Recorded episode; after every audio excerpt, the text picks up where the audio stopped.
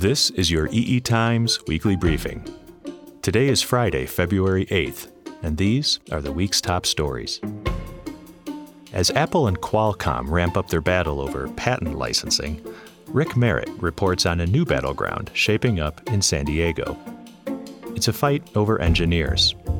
Apple's five hundred plus person San Diego office is hiring cellular baseband engineers in Qualcomm's backyard.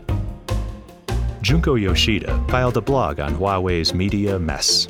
She explains, to many Chinese, the rise of Huawei against all odds is the story of modern post-Mao China and of their own rise. Now is not the time to bundle all suspicions against the Chinese giant into one big Huawei scare story, she says. Hopefully, heterogeneous integration will soon become a vernacular as common as Moore's Law. We are talking about integrating separately manufactured silicon and non-silicon components into a higher-level system in the same three-dimensional system and package. European correspondent Nitin Dahad reports on its progress from the recent Semi three D and Systems Summit held in Germany. You can read all of these stories and more at e e times dot com, but first, this week, E E Times launched a new special project examining the past and future of Nokia. We explore what five G and yet-to-be-defined six G network infrastructure might look like. And, more to the point, what does it mean to the industry and to Nokia? Can Nokia redeem itself? Bolaji Ojo, AspenCore Media's global editor-in-chief, who wrote Nokia Bets All on five G, joins me now to share his perspective. Bolaji, let's start with your selection for this special project. Why Nokia? Even now, Nokia is a fascinating company. Its history tells us a lot about what is possible in this industry and what can quickly go wrong. The company came up very, very fast, lost its way, and it's now trying to come back up. So the story of Nokia is really the story of the electronics industry. It is about, you know, how companies can quickly become champions in their respective market segment and then fall.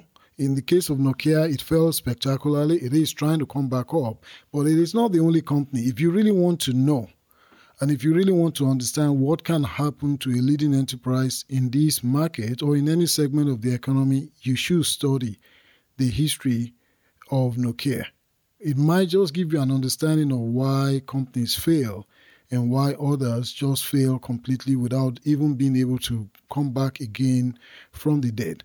And it might also give us an understanding of why others trip and then rise up again. Now, their decision to get out of the handset business was, at the very least, a curious one. Uh, was this the right move? Getting out of the The mobile handset market was a tough decision on the part of Nokia, but I think in the end, uh, it was probably the right move for them at that time. They had tripped, they had fallen so badly, uh, they had a fat target on their back. The operating system that they were that they were championing at the time wasn't going to work. The rest of the market was against them. They wanted to make sure that Nokia did not continue to dominate the market. Uh, Apple's iPhone was coming up very rapidly. Other major players were entering that particular market segment. And, you know, the because Nokia had fallen so badly, it needed to quickly basically do what this company had done so many times in the past, which was renew itself. The problem this time around is that it's, it is taking Nokia a very long time, much longer than I think in the past, to find its footing. And again, this time around, it also Uh, it is looking at the same segment of the economy. It is looking in the high-tech market, the electronics market, to redeem itself.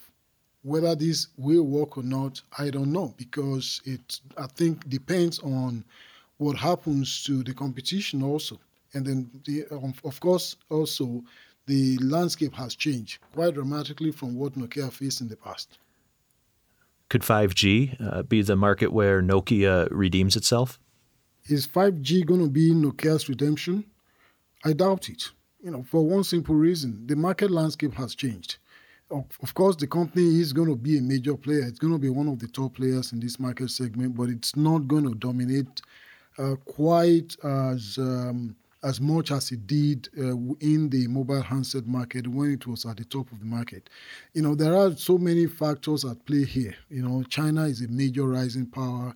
Um, of course, Europe too, you know, which Nokia dominates currently, is also going to continue to be a big player here.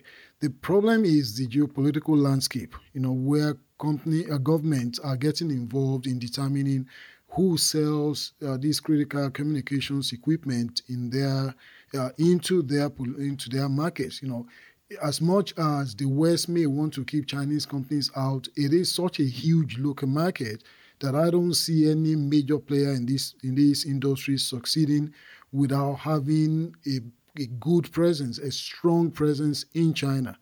Whatever the rest of the world does to Chinese companies outside of China will probably uh, be what China does to, you know, foreign companies also playing in that market, which is going to be a problem for um, manufacturers like, like Nokia.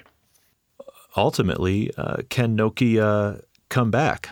Nokia can come back. It can come back, but there are challenges, of course, on the way. It will become and it will be a leading player in the in the five G sector. But it's, is it going to be the top player? I doubt it.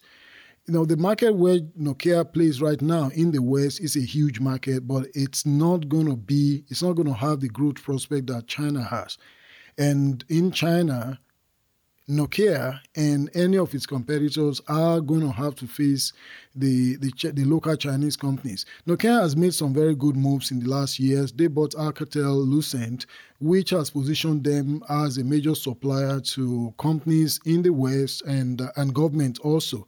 It's also going to be a major supplier to uh, come to the, the to the services sectors, to banking, finance, uh, insurance, uh, all of these new areas where companies are beginning to set up their own internal networks so as to make sure that these networks are secured against uh, against uh, data theft and things like that.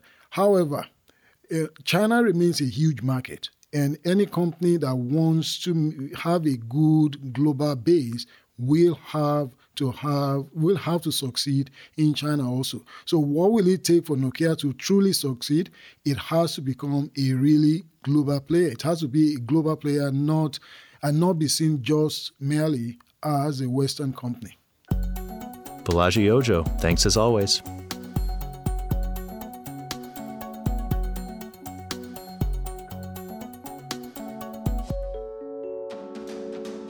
This has been your weekly briefing from E E Times and the Aspen Corps Global Service. Thanks for listening.